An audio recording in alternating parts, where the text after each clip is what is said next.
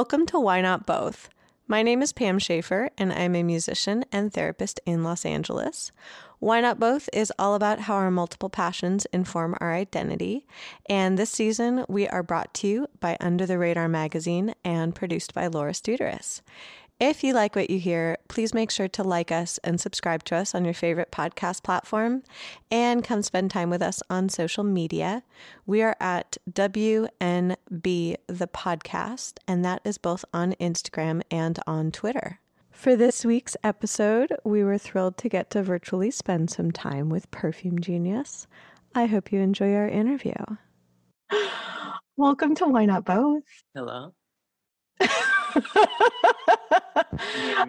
yes, I can. Can you hear me? Yeah, you cut out for a second there. Oh my God. That's. See, my Zoom is possessed. I think it's because I use it so much. Sometimes it just. Computer like that would do something. Oh, yeah. Closer. It's it's like lightly haunted. Not seriously haunted, but just like playfully haunted. yeah. That's my favorite kind. it's like a ghost that just does like tiny things that are absurd as opposed to anything. Yeah, I, love that. I feel like I have a lot of that in this house. Oh yeah, where are you I'm living? Making, I'm just making that up right now. I'm just projecting it. I feel something, but it could just be like I'm hungry. But instead of you know thinking I'm hungry, I just think there's a ghost with hunger energy in the living room, doing little hunger things just planting snacks around that you find below yeah. the couch cushion. Some like ghost treats. Who need Scooby snacks and you have ghost treats? Yeah. I feel like this is what quarantine has done to all of us. We're like, am I hungry or is it the poltergeist? Oh, for sure. How have you been? Uh, well, it's funny because I used to ask people like, what is it you do? And uh, you know, questions like that that were normal in the before times. Now I'm like, so how's time working for you? Uh, well, it's very strange. I mean, because I released a record. So yeah. usually that involves me being very much out of the house and out in the world. And I kind of adopt a certain kind of energetic like armor in order to do that. Mm-hmm. Um, but I don't have that now. but I'm yeah. promoting a record and performing and singing and and stuff. So it's very strange. Like I'm just home, you know, just very, very, very home for yeah. like a week, and then suddenly I'm somewhere where I'm supposed to like gyrate and sing. What um, What's that like to summon that energy? Because you're doing, I mean, you're doing live streaming, right? For that. Yeah. I mean, it's always it's always difficult, especially like if you haven't done it in a while, you don't know if it's gonna return or what yeah. what you did to make it even available. You know, so it's always nerve wracking, but it's even more strange when it's too, um, you know, there's no audience and I don't know. It's nice to have context. Like we did one live stream where we we did it on a stage with lights and smoke and mm. Um, full band, and it felt like a show. There just wasn't anyone there. But I, you know, I tried to channel that energy. I was like, well, how can I use that as fuel or make it even eerier or stranger yeah. or I don't know, heightened in some way? But there's other situations where it just feels like I really want people there. I was gonna say because then in a weird way that actually does sound like genuinely haunted because you're performing to like the ghosts of the audience that you would imagine being there. Yeah. And for that live stream, like the biggest one that we did, I tried to pick a theater that had energy. I'm talking a lot about energy today. That's okay. Um, cool. I wanted to pick one that had a, like a, a haunted, you know, personality that was eh, like an emptiness that was um, energetic. Well, yeah, because it's different. Like, than... Well, I was just thinking that empty CVS. Actually, that would be kind of creepy. That would be creepy in like a really like dystopian way. Yeah, maybe that's the next one. I was trying to think of something that would be empty and have no energy, but um, I don't know. I'm too woo woo right now. Like everything, everything I'm thinking about, that's definitely has energy. So. Well, what if it were a space that had been built but no one had been in it yet? Would that? Yeah, maybe like a um kind of like conference hall, some sort of like really condo-y hotel-y conference hall. Yeah, like one of those ones that they say is eco-friendly, but kind of look like someone got drunk with really large Legos. That has energy, but it like gave me made me shiver a little bit in the bad that has more like threatening aura energy. There's been a lot of those buildings going up around LA where I'm just like, who designed this? What happened there? Who's living in them? I'm like, so curious about know that. Vaguely, I have like a picture in my head, but um, yeah, it's yeah, really especially when they don't fit in with the rest of of the place. Yes, know? yes, because the energy the energy of neighborhoods is so specific that it's like when you start building like if you have like those beautiful like california bungalows from the 20s and then you build one of those things in it it looks so weird yeah it's gross yeah i don't get that. they're usually like really poorly built at least like the huge condo complexes. They look really fancy but there's something you know empty and like flat packy ikea about it. Yeah like it has that kind of prefab look but not in a charming way. Yeah. Yeah. And that's when you were talking about like channeling the energy of performance and the energy of spaces.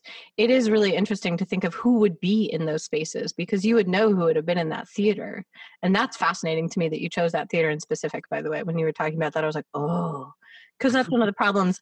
I don't know if you have this when you're watching live streams, but sometimes I like, I don't have the context for where someone's performing, or like that's actually why I haven't live streamed at all, is that like my context would be like in my living room Right. Um, and I'm like, um, I don't know if that's a context that I want to perform in. Yeah, exactly. It's just, it's, it's very, I don't know. I guess if I had like a separate space in my home that I could, I would do that. But then yet again, it's imbued with different energy. Yeah, or just like a, some sort of separation and um, any kind of separation, really. And it's just hard to conjure that up when I feel so like homebound and so like, um, you know, just hanging out with my dog. I mean, I'm doing a lot of other weird shit too, but it's like home shit. the weird shit I do for, for work. Can I talk on the podcast all about your dog? Do people like, like, I want to know more about your dog, but also what are you doing at home? um, I mean, I was always doing press, lots of press on the phone and stuff like that. So, and I've been doing this long enough that I can get over the strangeness of just like immediately meeting somebody and then having to talk about um, vulnerable stuff. So it's just a lot of that. It's just not in person. Right. Did a lot of press in the beginning. There's a lot of things where they're like, you, they want me to take a picture of myself in my house. I don't know. I was really into doing the videos where I had like hours of makeup and preparation and like, um, I don't know, just some sort of build up to it. So I felt yeah. like the kind of person that wanted to get their picture taken. It's hard to to point the camera at my own self mm. in here. But I'm doing it. I'm trying to figure out a way to do it and not try to make it feel like I wasn't doing that, you know? Like how can I find inspiration within the actual confines of everything instead of trying to fit all mm-hmm. inspiration mm-hmm. into this situation?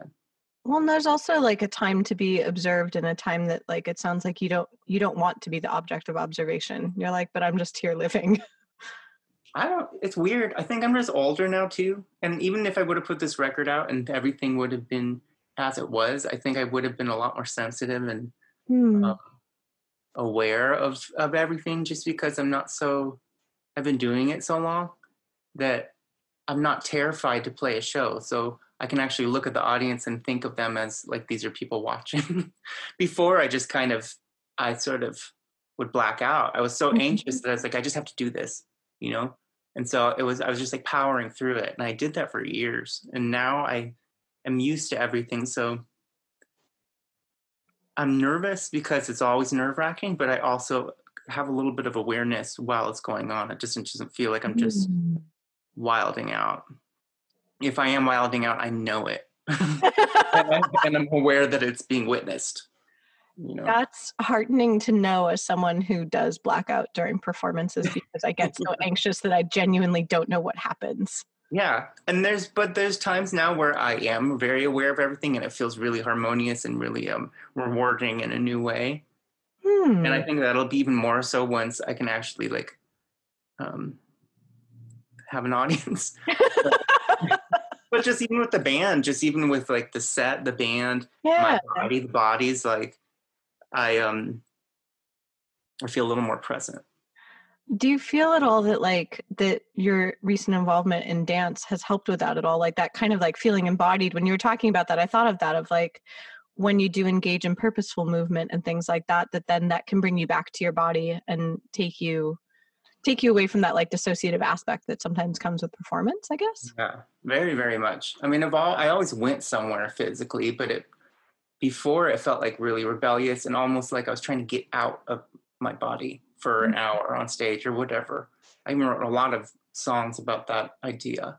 Mm-hmm. Uh, and now it feels like being really in my body and really at the place we are but it still feels as magical and as like transporting sometimes as when I was trying to literally leave somehow spiritually, wow. you know. And I, I don't know. That felt very. If it was very strange to discover, and I think I found that through the dance.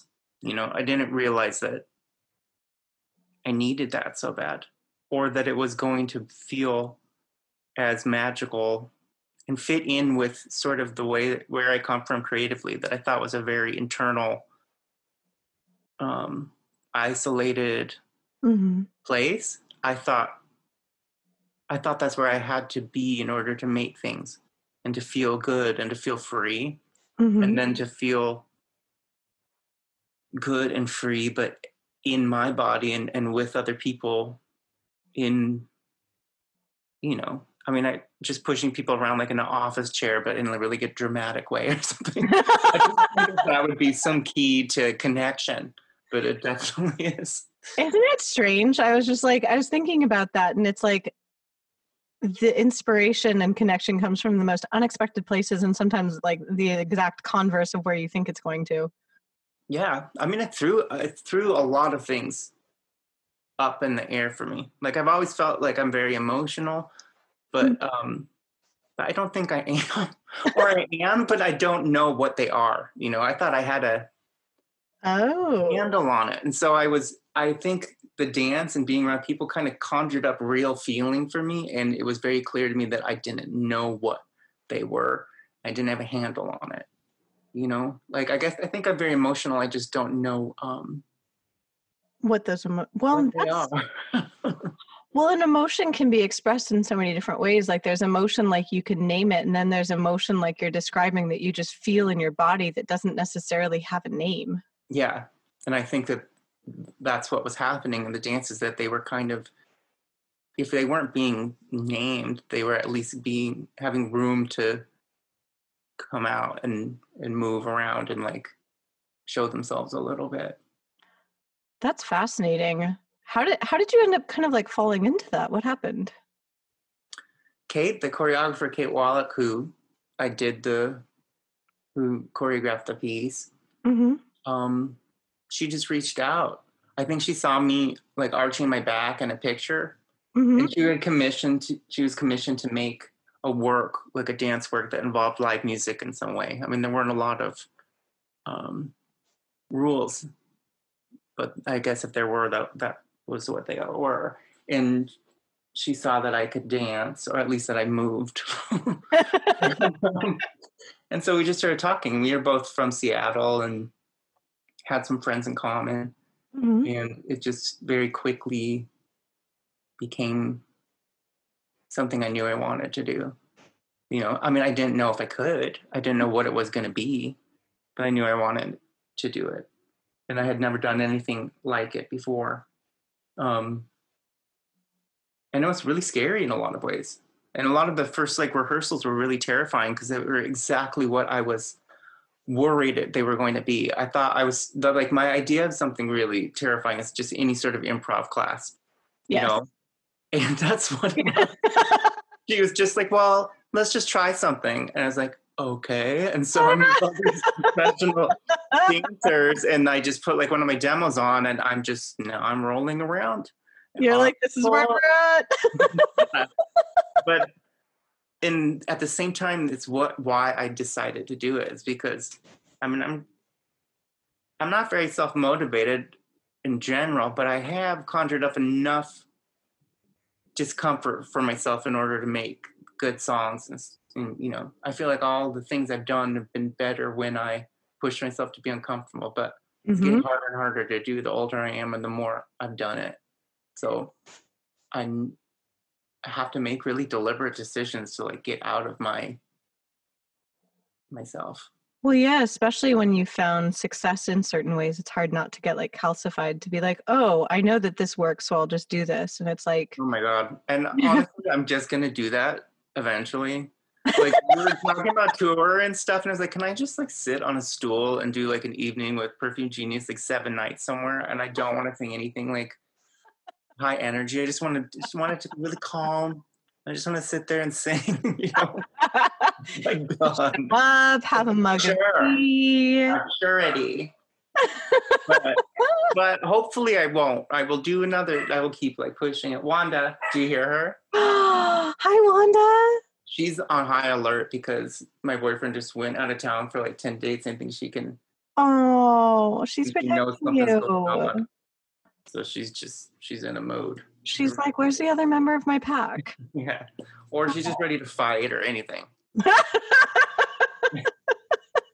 I like that. Like I'm already analyzing your dog's fear response, and you're like, "Oh no, it's fight." well, she loves drama, so it doesn't really matter what kind it is. She's into it.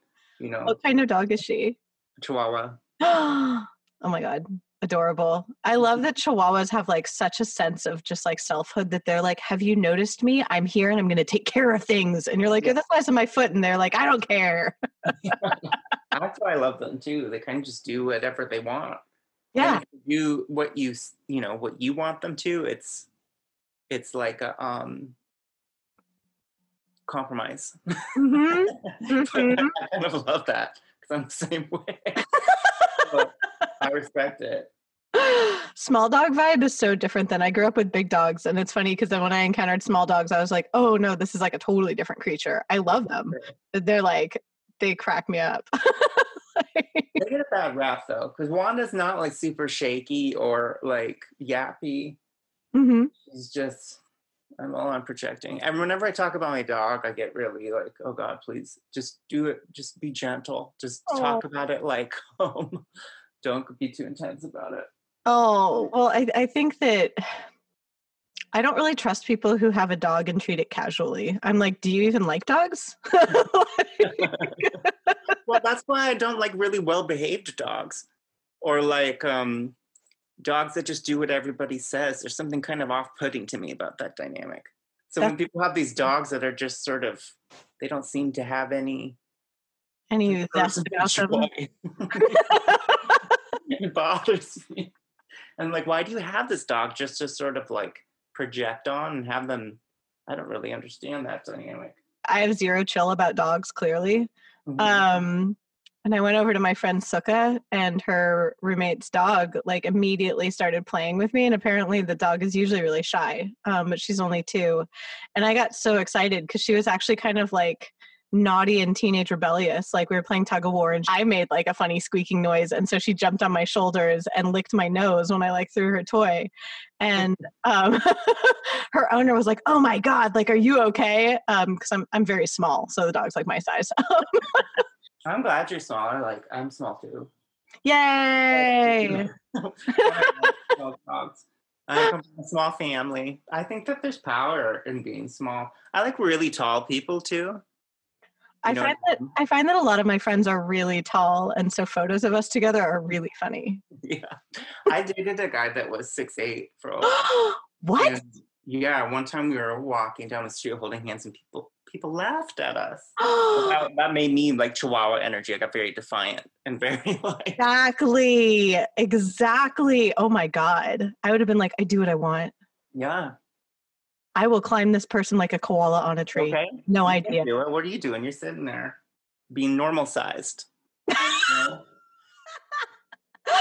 My first partner is um she's six four. And so I'm barely five feet tall. Um support that. Energy energy. That's energy. Mm-hmm. Mm-hmm. It's a very odd reaction though that people are just like, "Oh, you're you're just like fun human sized." I think I get the opposite honestly. I think people think I'm smaller than I am. Really? Yeah. It doesn't really bother me. Like my mom is five two, five three, but she seems she has she seems tall. Yeah, everybody's very surprised when they actually notice that she's small, littler, you know. But everybody always thinks I'm much smaller and or much more fragile, much I don't know. That maybe that's just what but always like in school there's like Mike's here and they're like who Mike who and they're like little Mike, which is fine. But in their head I think that they're thinking very little. When it's That's so funny. And like thinking about even like dance and physicality of expressing yourself on stage, I think that some people's perceptions might be skewed based on even how you shape your body. Like I have noticed that, that like, I guess because, uh, I don't mean to, but I, I wear things and I'm not in context of other people. But if you see me just standing alone, you don't really have a context for my height. Mm-hmm and so even though you have bandmates on stage like oftentimes like when you see press photos it's of you. So like people might not have a frame of reference i guess? Yeah. Might be. I like that though. I don't mind it. One of the dancers in the company laura is really she's small too but she she seems really big. She dances big. She has a big energy. That's uh, I love also that like in the context of dance you get to experiment with like big energy small body and vice versa because I think that people erroneously think that if you are tall that you do have big energy but I found that it's like the big dog small dog thing where sometimes like oh, yeah it's not attached to to that at all. Yeah. I loved that about the dance. I loved I loved the everybody that I you know cuz I danced with all of them and everybody had like a signature vibe. like I don't know, like a, a specific thing to attune to. That's very different than attuning to like your friends or your boyfriend or sexual or whatever. The whole different like physical um, thing to try to harmonize with.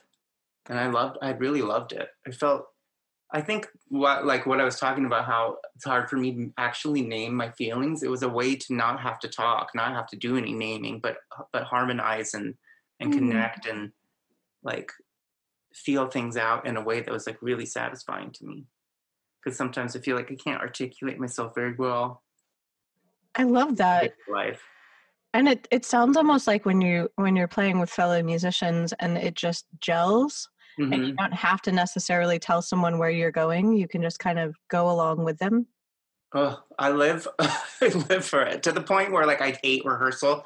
I just want everybody just to let's just go there, that place, and see what happens. You know, but I forget that you know practice and rehearsal and work that kind of aligns you with that. It opens that up for you. Yeah, it's like you have to put in that discipline sometimes to to get to there. Like even if you already like kind of mesh with someone, it's like on yeah. specific songs, you just have to like work it until it becomes an effortless playing with each other. Well, and ultimately, you know, it's for other people. They're going to be watching and listening. So right. I might feel amazing, but I got to make sure that everybody else does too. and um, like I can just sit there and just love everybody, and that will be enough for me for like an hour. But I need to like communicate. Yeah, it needs to be like maybe like legible to other people. I'm so protective of that that I'm I'm always thinking that you know I don't want anybody to be upset or to um, I hate criticism. Oh. like I get very protective of that, and and I think I misjudge um, rehearsal sometimes when you know even in the studio, like recording my own songs as I write them all. I'm mm-hmm. just babbling. That's what a that's what you're supposed to do, right? You're supposed to talk. Yeah, that's how this works. I write songs by myself, and I'll be so I bring them into the studio. I'll be so protective of how that world feels to me. Yeah.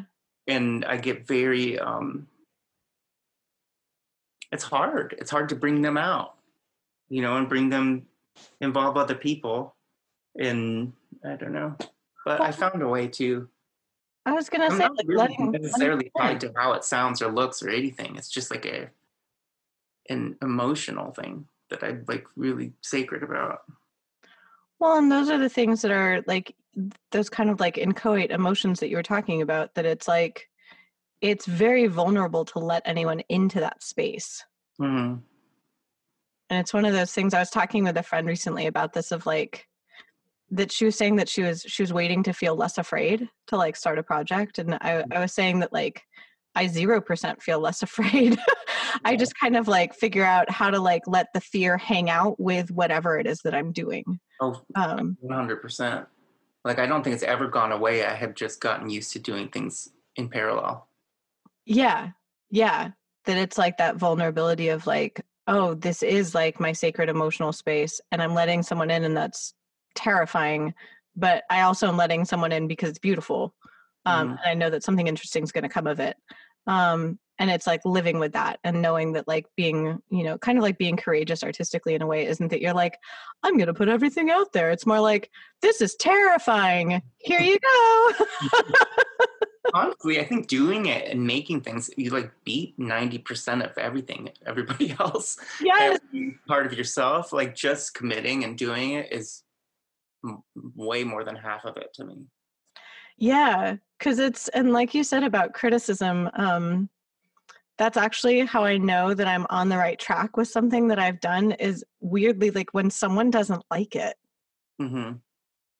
Yeah, I'm like, I don't have oh. a problem with someone not liking my work. Sometimes I actually really get off on it in a weird way. I don't know why. I do not like it when people are cruel or right um superficially mean or like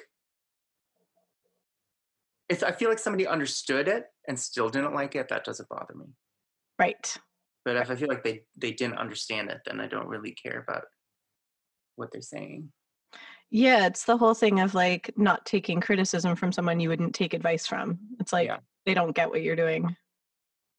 Yeah. Well, it's, sometimes it's not for them. Literally. Yeah. I heard that facial expression and it was great.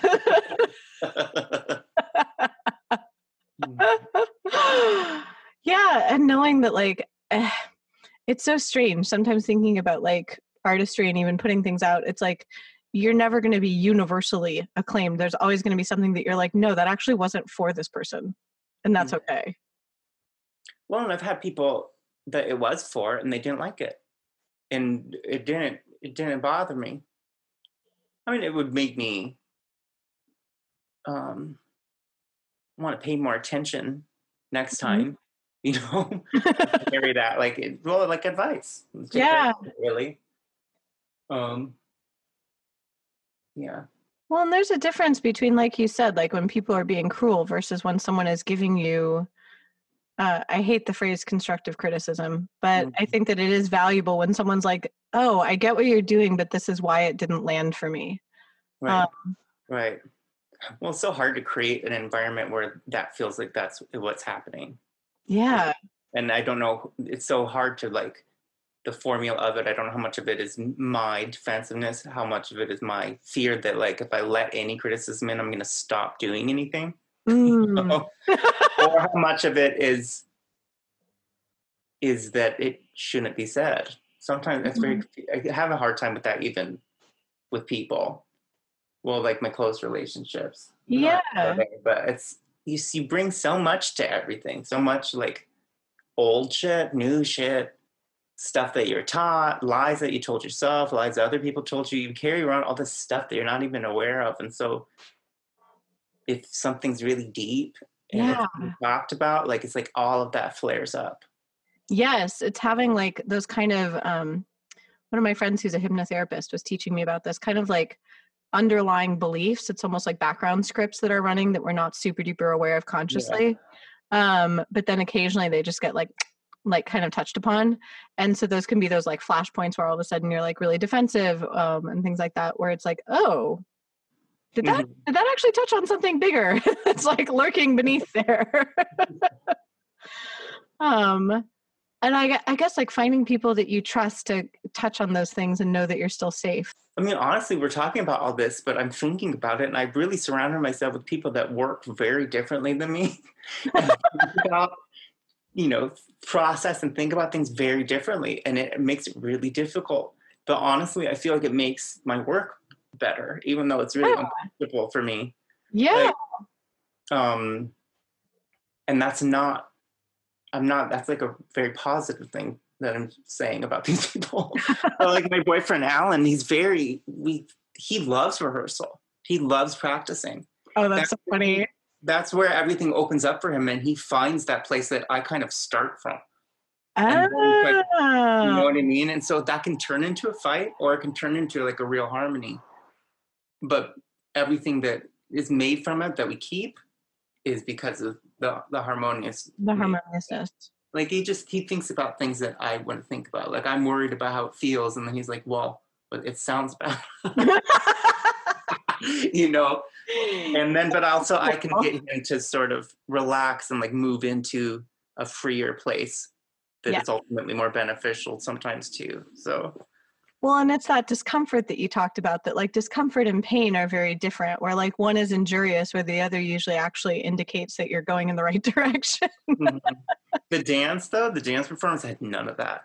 I felt like zero tension. Wow. It was very bizarre. It was fully like a circle. Everybody had input, everybody made it, you know, from the very start, like the person um, that did the production design costuming, everybody was in the room from the very beginning before any music or movement had happened, which mm. is very hmm. bizarre to me. But it was um was like like it was bizarre, but did you were you able to ease into the bizarreness of it? Did you like it? At first, I just was very um I was just doing it and was like that it just felt very foreign. But mm. then I sort of adapted to it and really loved that way of working and I also just got to see people work. I don't know, like the dance, the dancers, they were moving the way that I think about writing. Mm. You know, so it was just very, and I was, we were together all the time for months. You know what I mean? For like eight hours a day.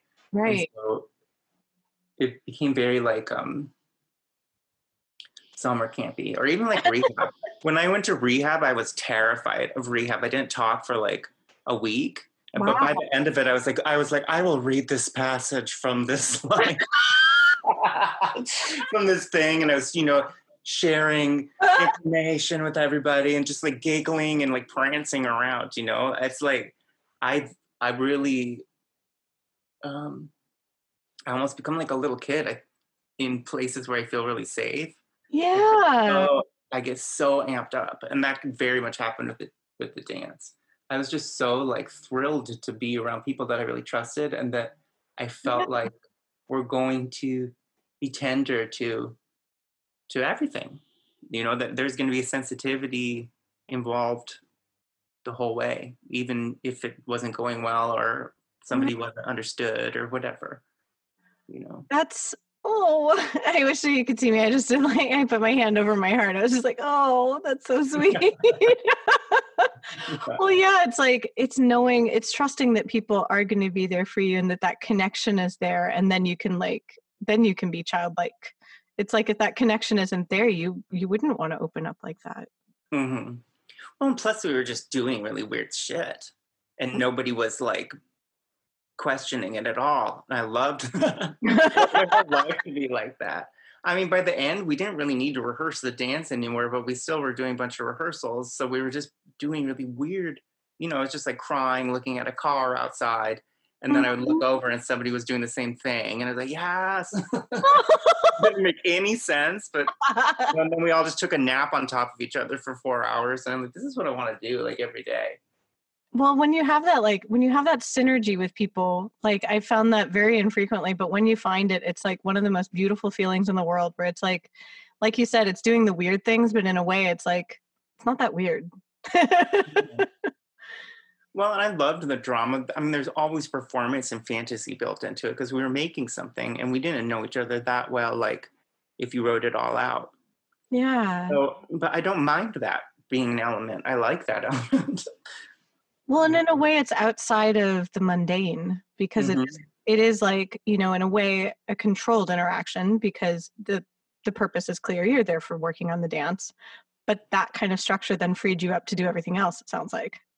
Yeah well it's like almost like an alternate timeline or something like yeah just, we're just in a different world yeah and like know? that if you are helping the other like take out the trash or something. No i'm not into that no you have such vivid facial expressions through your tone of voice and it's so cool mm-hmm. I'm like loving that. no, I'm, I am with my boyfriend. I was like, I yelled at him, and I made a rule that we can't talk about anything real after seven. I don't want to. I was, what is real? And I was like, table, chair. I just started like naming stuff. I was like, we can't talk about it after seven. Only the fantastical. You're off duty. Mm-hmm. Oh my God, I love that. I'm like, maybe I, now I'm wondering what my time would be that I would stop talking about realness. like the fact that you can just set that limit, I'm like, that's glorious. Right. Well, I mean, doesn't mean it's gonna be followed. I definitely made a big fuss. so, that's where the Chihuahua energy comes back again. Because I'm just, you know, saying a bunch of shit doesn't mean it's gonna happen. But, you know. I'm like, speak it into reality. Speak it, make it thus. oh my goodness. If I'm not mistaken, you were also working on a book, right? Yeah. That's well, exciting. Yeah. I can't wait to see it. I mean, because it's all been, you know, we made the book, but I haven't seen it yet. It won't feel like a real thing until I see it and hold it. Right? Um, when do you get to do that? I think pretty soon. I don't know. It's too real for me to know the date. um, I was like, are we on the real hours? Like, it's not 7 p.m. yet, but I don't want to press.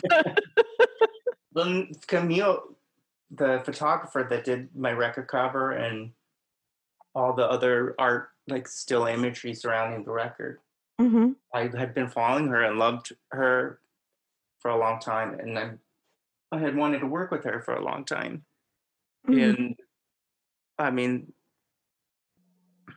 I had a lot of ideas, and I knew that she would have her own, and that it would it would build a whole world, you know. Yeah. And so I went. She lives in Paris, and I went over there, and we shot so many pictures, and I felt like I wanted to share it in in an mm-hmm. official way and have some sort of memory of it that wasn't specifically tied to like the album cover mm-hmm. or you know used you know the images uses press pictures and stuff like that right right right right what was it like like were you shooting with that intent or like i guess like just thinking about how projects spiral or at least they spiral mm-hmm. for me i was like was that the intent going in or did it just sort of take on a life of its own it wasn't but i had you know it wasn't, but I have been a fan of hers, and she's made books of her images before. I and I look at them in that way, you know. I look at them as living. Got it. That sort of like area. So I knew that the things we made, I was going to like as pictures. like, um, you know, we did a lot of still life and stuff. Well, she did. I didn't. But we did a lot of other things that weren't just like me with my shirt off, you know. so, um, yeah. How does I was curious about the crossover of feeling embodied in dance versus being embodied when you are like the subject of a photograph? It doesn't feel that different to me. Yeah. I know it does to other people. No offense to other people. like, On behalf of everyone else, I'm so offended. Honestly, I think the reason it does feel different to me is just because I've been doing that. I mean, I keep I've been getting my picture taken for so long, and I'm always um, bending around and shit. So mm-hmm. I mean, I'm just used to it. mm-hmm. More the the thing. Um, I think the reason it doesn't feel different to me is just because I try to conjure the same like feeling in my body. Mm. So Yeah, because sometimes it's so fascinating to me when people say that like models' jobs are easy because, in essence, I, I genuinely don't think that they are. Because trying to conjure that emotion in your body for a still photograph is actually very challenging. Not I like so. I mean, at least it is for me. I wonder though if like if they're all thinking they're doing that or if they're just sitting there. I don't know. they're it's just so beautiful that they can just like sit down. They're like, oh my god, check that out. Me, I'm like, I have to contact God, and I have to like, I have to drape myself over this thing perfectly. Yes, and I think that also seeing the outtakes of photo shoots is very humbling. Where like I don't know about you, but I'll be going through contact sheets and I'm like, oh my God, I'm a goddess. Oh my God, I'm a potato. like, it's like second to second, it can be very dodgy. well, it's just like everything just has to line up. Mm-hmm. Everybody mm-hmm. involved, everything involved, every little thing. Yeah. You know, I would yeah. be, I do not think I would be a good photographer at all. I admire photographers. I admire people that can see kind of i guess like see not the potential but uh kind of see the beauty and angles in just about anything like one of my friends is a food photographer and the way that she photographs food i don't i don't even like most of the food she photographs like i'm kind of a, a lazy picky weird vegan mm-hmm. but like she took this photo of a burger with cheese and egg like things that i don't even eat and i was like oh my god that looks amazing mm-hmm. and so just like people who have a talent for seeing that, I respect that so much. I'm just like, oh, it's so cool. Yeah, me too. Even my manager Brian, he takes all these pictures um, everywhere we go, and, and we're at the same place. You know, looking at the same thing, and I'm like, how did you get that picture? It's just some some. uh I don't really know. I can't describe it. Yeah when I think about like different art mediums, like that's actually why I love talking to people for I mean it was totally self-serving that I created this podcast. Um about people that work in different mediums. I find it fascinating because I'm like how how did you end up kind of like putting emotion into that and how do you see things that way because it's very different than I do and I'm like oh, tell me about it. well, like I asked Camille, I said, how do you like because to me photography feels very technical mm-hmm. you have to manage all these like technical things but then the things that she would make with are so soulful and warm and spiritual seeming to me and like eerie like how do you how do you get a handle on the technical part and then maintain mm. that or do you even think of it that way you know it's the same like the rehearsal thing to me. It's like how do you let in stuff like that and not have it um, overwhelm it or or mm. get in the way of it. And not everybody thinks of things that way, but I mean, I guess it's like when you're when you're tracking and recording that you could get lost in like the minutiae of what instruments you're playing or how you're producing it, but like in essence, you just you want to channel the feeling of the song. Mm-hmm. Well, then, then those things kind of, I guess, become emotional when you look at them if you use them enough. Yeah. I think about like when I'm like recording my demos and stuff, like I'm putting a bunch of, you know, it's like on the computer. Yeah. think of all these little sliders now as kind of like emotional things. Like I know if I move it up, it's gonna feel like this. So yes. That's maybe it just turns into that eventually. Well, and I like I like tactile things to use with a computer. I don't know if you like them as well, but like controllers and keyboards and things like that. Like I will, do, I sometimes I'll just do stuff like actually just on my laptop, but I prefer to control my laptop with external things that I can touch for that reason. Yeah, that's cool. the same laptop for well since the very first record, so it's like I don't know how old that is. Ten years old. Is it really old. Heck yeah. The GarageBand from like 10 years ago. I still have my uh, 2010 MacBook that I definitely will track demos on GarageBand. mm-hmm. I was like, I'm looking at it right now. I'm like, hey, friend. it doesn't even zoom. Its name is Gizmo. Um, I'm zooming on my other laptop. I even tried to like look something up online recently and it's like we can't do this anymore. Yeah. you need to download something in order to go on the internet, the That's, new internet. that's literally that's where Gizmo's at, where it's like I still have my interface for him and like love tracking demos. Um, mm. but yeah, he he can't Zoom. Um, he can't use Google Chrome anymore. oh my god! But yeah, I mean, technically, that computer does still very much work, though. Yeah, I've tried to relearn like a, another program, or just ha- involve that in like part of me being, you know, trying something new, or maybe it'll lead to something different. But it's just too. Maybe I'll. I have time now, so maybe I'll try to do that. I mean, it's kind of fun to just like that's how I learned Ableton is literally just taking time to mess around on it, not even with the intention of making right. songs that were functional. It was a lot like learning a new instrument, frankly. Yeah, that makes sense.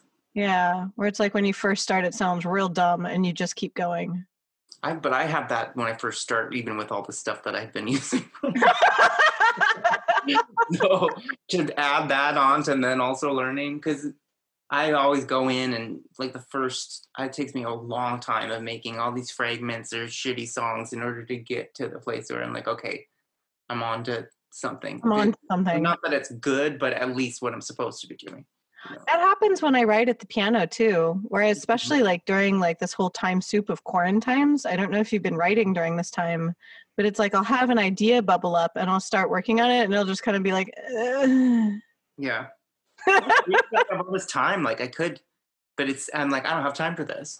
really, really so much time that I just don't have time for it. yeah. I'd rather do something that causes me anxiety and does nothing for me. Love that. Love that.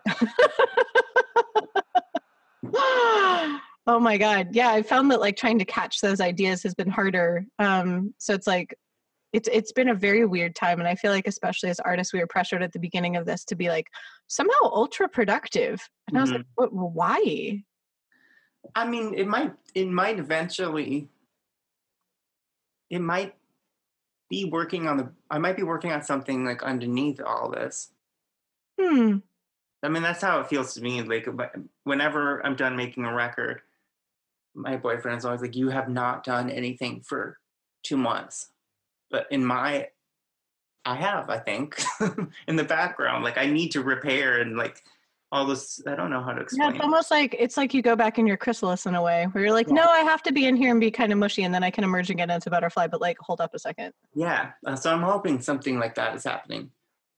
I'm sure it is. I feel like the time frame of all of this, like we're all going to emerge at some point. What that point is, I don't know, and I don't know what it looks like. But I also know nothing lasts forever. So logically, something else will happen. Something else, yeah.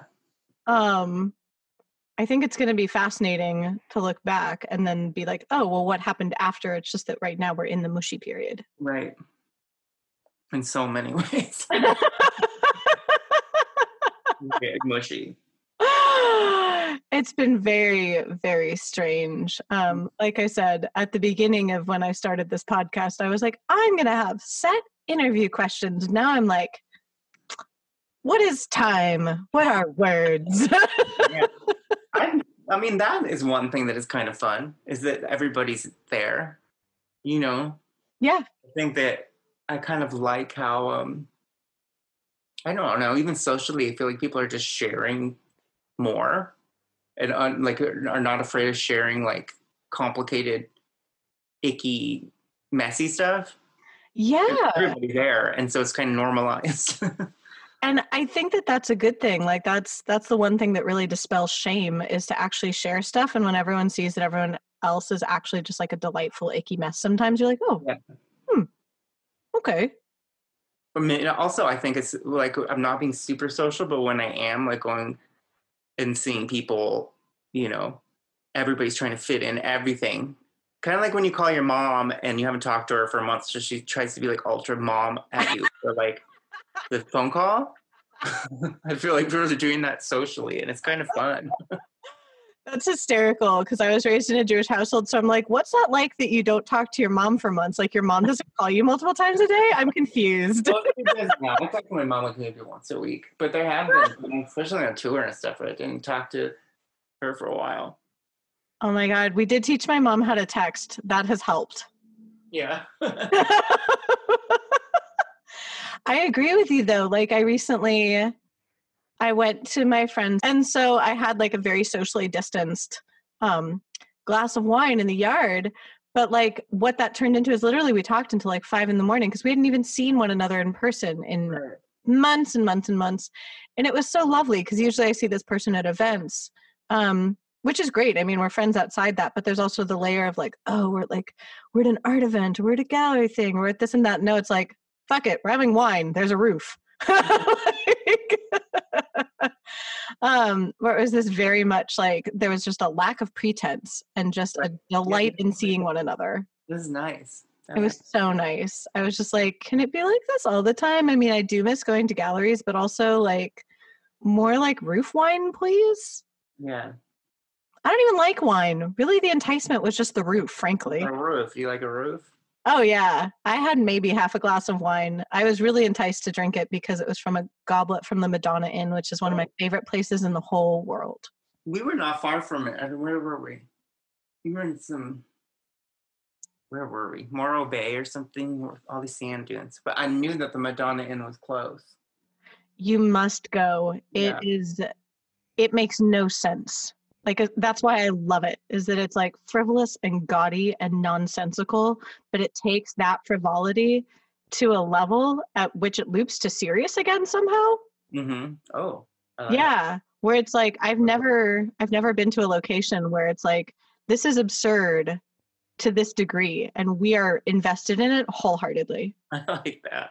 For sure. I was sold before. I'm double sold. well because you're in california now right Mm-hmm. Yep. Where is it? The Madonna. It's like by is it by San Luis Obispo? yeah it's uh i think it actually is technically in san luis obispo it's right in between la and sf it's like four hours north of la and i want to say like three hours south of sf We'll, on the 101 we'll go. Are people going to hotels? I think they are. Someone just told me they went to one and there's like no one there, and so they had to pull to themselves. I like that. oh my god Telling me that, then other people are doing saying that, and then they're all gonna go. Well, that was like how everyone from LA decided to try and go to Joshua Tree all at the same time. And then I felt really bad for everyone who actually lived in Joshua Tree. I tried to do that. I do. I couldn't find. I thought that they like stopped Airbnb. For a while, I was just like, I have to get out of the city, and I just want to um be somewhere open, Yeah. energetically open. Um, but we have it. Well, the energy of the city has definitely, I mean, I, I stay inside most of the time, frankly. Mhm. Um, the energy of the city has been really strange throughout this whole thing. Like when everything first shut down, I actually kind of liked the eeriness of it. Mhm. um, because now everyone just seems very on edge. Like whenever I leave, people seem just very. Uh, I just made a face of me. Yeah, Uh, even the driving. I don't drive, but I watch. I watch from the passengers. People seem uh, crazy, but everybody was crazy before, to be honest. But You maybe know- it's a little heightened. Yeah, like LA is one of those places that it's like it's intensely chill but chilly intense. hmm I don't Yeah. know. What was that? I'm sorry, I interrupted. No, I'm done. what are you gonna say? I was curious what it was like coming here from the Northwest. Um,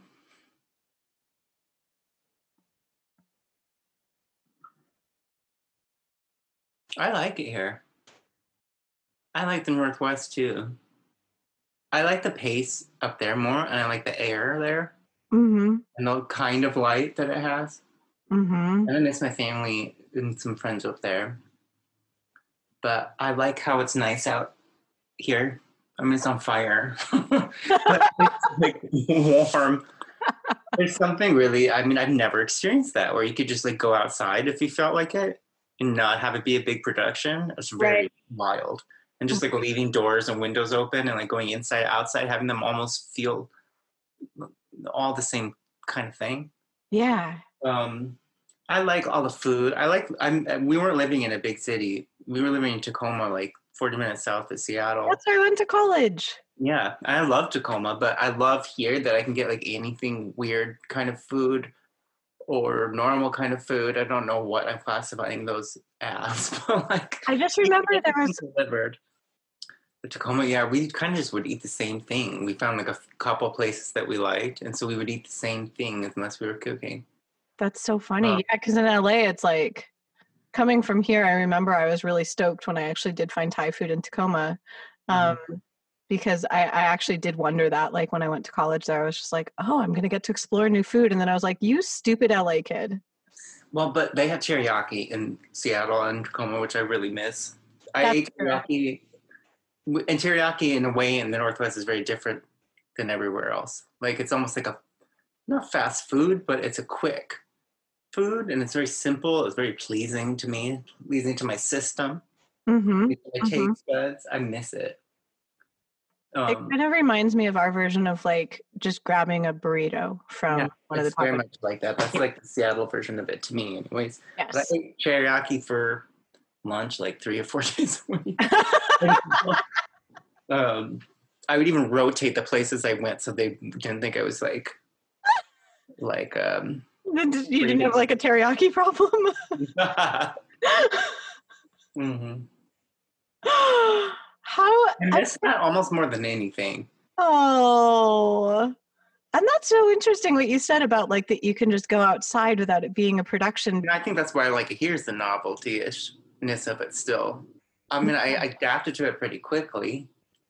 I still don't like the sun. I don't like being directly in it, but I like being like next to it. Proximal. Yeah but see, the Northwest, it is more beautiful there in the summer than it is anywhere else. But the rest of the years, kind of. Um, yeah, it gets kind of grim by like April, May when you're like really ready for it to be spring. Yeah. Yeah. And I'm curious how that will inform like how you end up writing. Like I know that I ended up writing differently. I mean, I also was in college, so of course I was like filled with collegiate angst. Mm-hmm. Um, but there's a big difference when you can just sort of stroll outside and there's not that boundary. Um, whereas up there, like sometimes you're like, no, I'm just gonna chill in my attic because it's 30 degrees and raining. I'm not going to go outside. Yeah, I don't know because I wrote this last record in LA, and um in Tacoma, I had like an attic that had my piano in it, and I could go up there, and I felt like no one could hear me. Mm-hmm. People downstairs, neighbors, anyone, and it felt. I mean, that's what I want, you know. So I was like screaming and right, um, just wilding out. And he, in the when I wrote this last record, I was I could hear my landlord, I could hear my neighbors. Mm-hmm. You know, lived in the front house, and there were people living around us and I could feel them and I wondered if they could hear me a lot while I was singing. Mm. And that I think changes how I write a little bit, but who knows? I mean, maybe I could be completely isolated and have written the same record. I don't know, but at least I think that that's an ingredient that's involved. Yeah, it's the energy of being witnessed in a way when you're writing, especially it's so vulnerable when you're writing like vocal lines. Mm-hmm. And this, the last record was kind of more thoughtful in how I was singing. it wasn't a lot of like just me screaming and um, you know, the record before had a lot more kind of wild stuff. But this, to me, I sing like the lowest note uh, and the highest note I've ever sang on this last record. But it's a lot more like, I don't know. I like that my brain's like, oh, maybe you were in a different place. And then I was like, Pam, he was literally in a different I was deliberately trying to write songs in a very specific way. I was like, I'm writing. I was writing it. Uh, it gets so wishy washy to talk about. Well, it's weird talking about songwriting sometimes. Write songs. I was trying to sing as a singer and write songs and make them very song-like. I don't know how to explain that. Before, I just felt like I was just kind of winging it and doing things and trying stuff and you know, seeing what's going on and experimenting a lot. And I don't, I mean, I still did some, a lot of that, but I also was trying to have a kind of command and hmm. kind of step into it in a different way with the last record. Like I'm a singer, these are songs. these of, are songs that I'm singing. Yeah. Huh. Well, yeah, because there's a difference between like that kind of visceral expression and then that approaching it as like a craft. And I think both are valuable. Like, I don't think one's like right or wrong, but those are really different approaches. Yeah. Well, it's fun, I guess, kind of like what we're talking about doing that, but maintaining all the energy of being free and just trying stuff and experimenting. Seeing yeah. those all exist at the same time. Yeah. And thinking about what you're saying about dance is that it's like, in a way, even though you weren't focused on like the structure of rehearsal, just the being there, the eight hours a day is what enabled you, it sounds like, to reach the points that you did. Oh, yeah. I really miss it.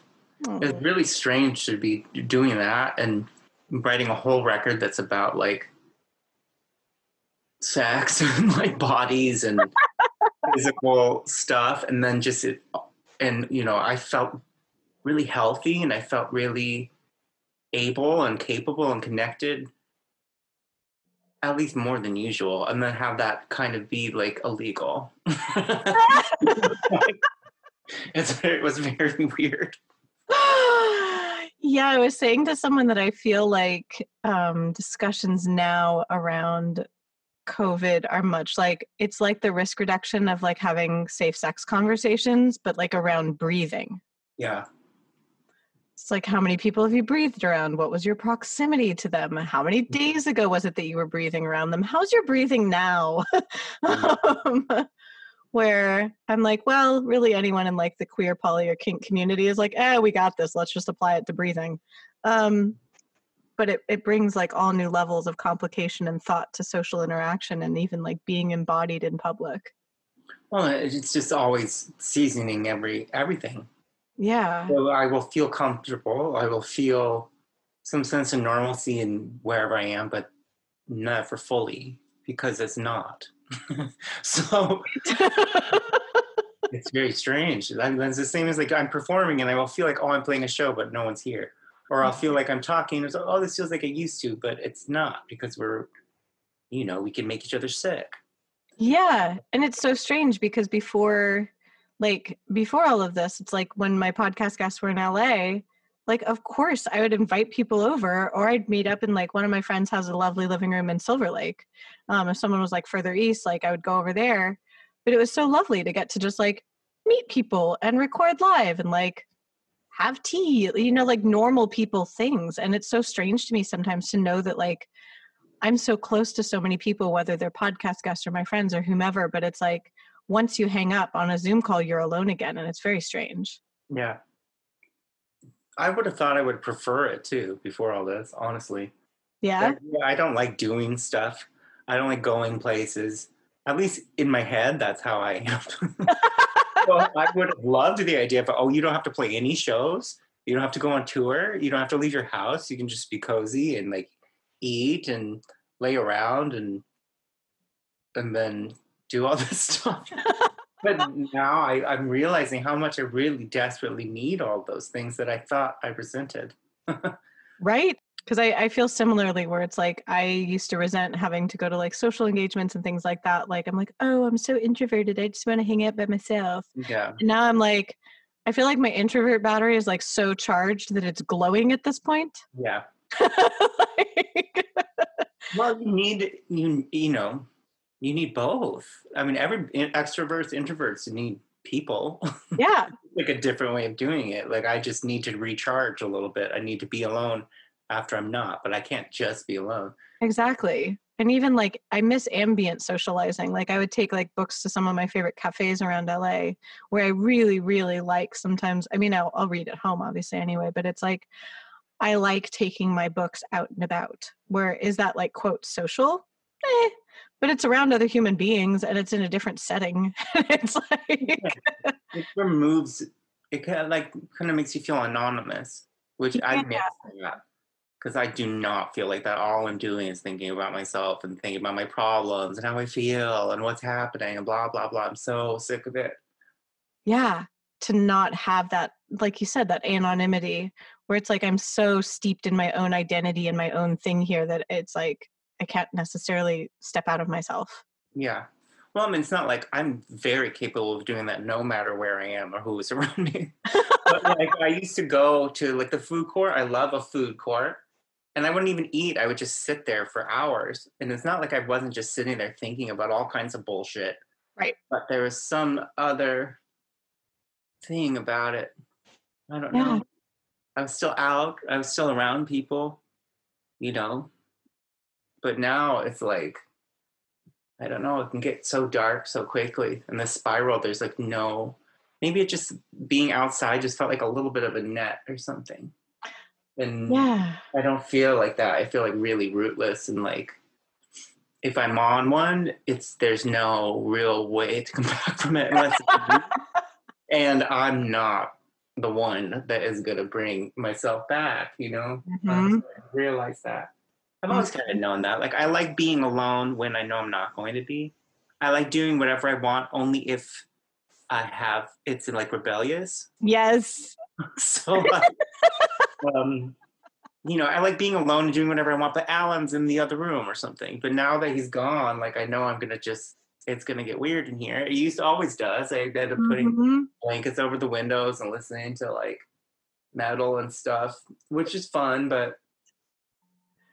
Yeah. It's kind of like when you're a kid and you're like, well, when my parents are gone, I'm just going to like eat ice cream the whole time and run around in my underwear. And then you do that and you're like, uh, I kind of feel queasy and I'm in my underwear, but I guess I'll keep going. yeah and i already do that anyway I mean. I have always done that oh my God. Well, I'm glad that you got your body of work out about being embodied prior to us all being disembodied. No, I'm on. You know, it's sad, but it's so. Um, it's available. Like I know that it's there. You know. Yeah. And I got sick. I got, um, I got sick, but Mhm. knowing what feeling healthy was like, I mean, it was. It made a big difference. yeah. Even though I wasn't there, but just knowing that it's available, knowing my body can do that, knowing that I can feel good. So when I feel bad, I I don't think it. You know, it doesn't feel gone. I was going to say it's that reminder of like you might feel bad right now, but it's not forever. Like you also Mhm. know that there's the flip side. Yeah.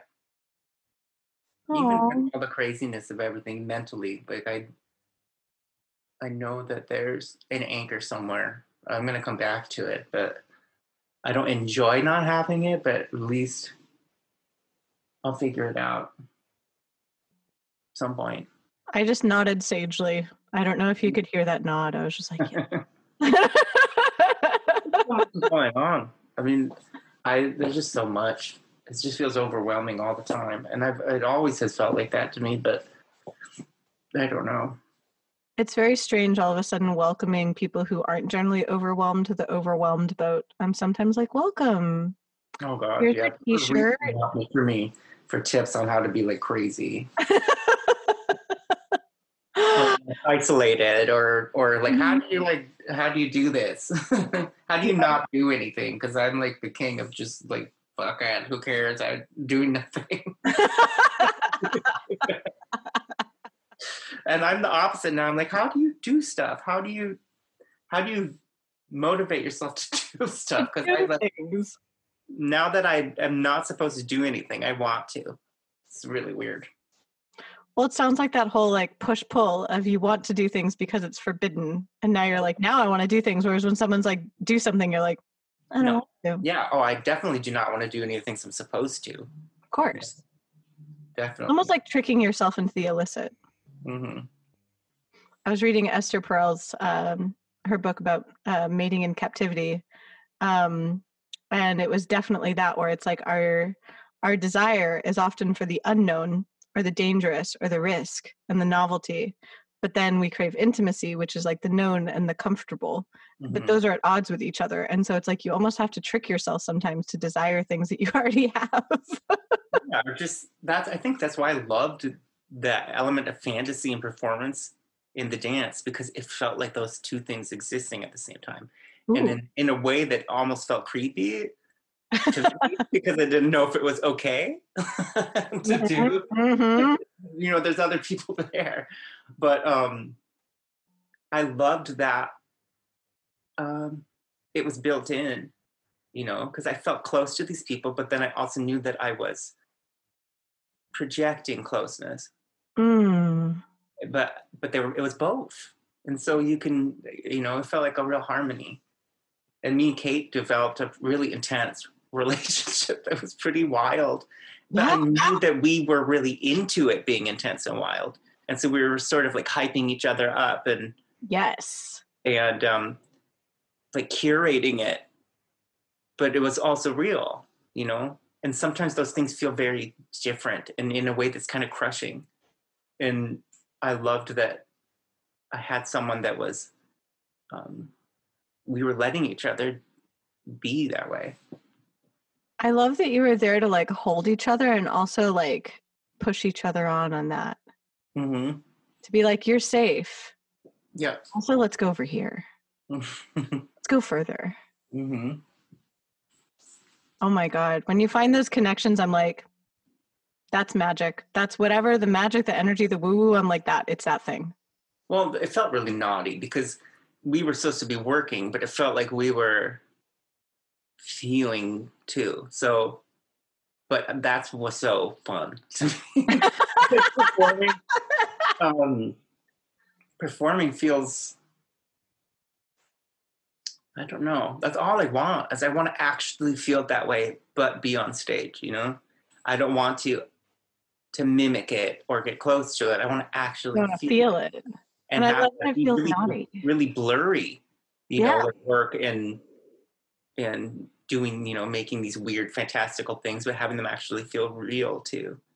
And um, I don't know. And I enjoyed it. I don't think I've ever really enjoyed it before. So well, and I feel like in a way it's a false dichotomy to say something is work versus feeling. It's like you found a way to meld the two of them, and that sounds like just amazing alchemy right there. It was, but it's also very different than how I normally work because I'm used to having a lot of pushback. Mm. And that's where I feel like the work is coming from is when, you know, like what I want is tempered. Right and so if I'm just getting what I want, I was like, is this terrible? like, I have no idea. Is this good or bad? I mean, are people going to want to watch this? Because all I'm doing is what I want. oh my God. It's like I want everything and nothing at the same time. Mm-hmm. Oh, I was like, I feel bad that I'm like, you've been so generous with your time. I really appreciate you talking to me.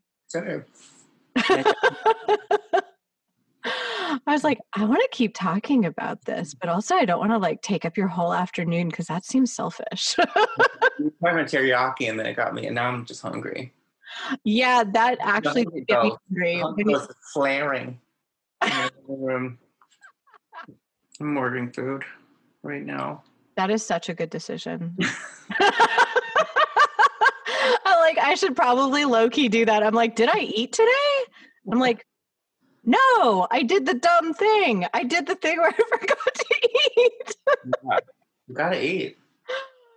I should probably go do that.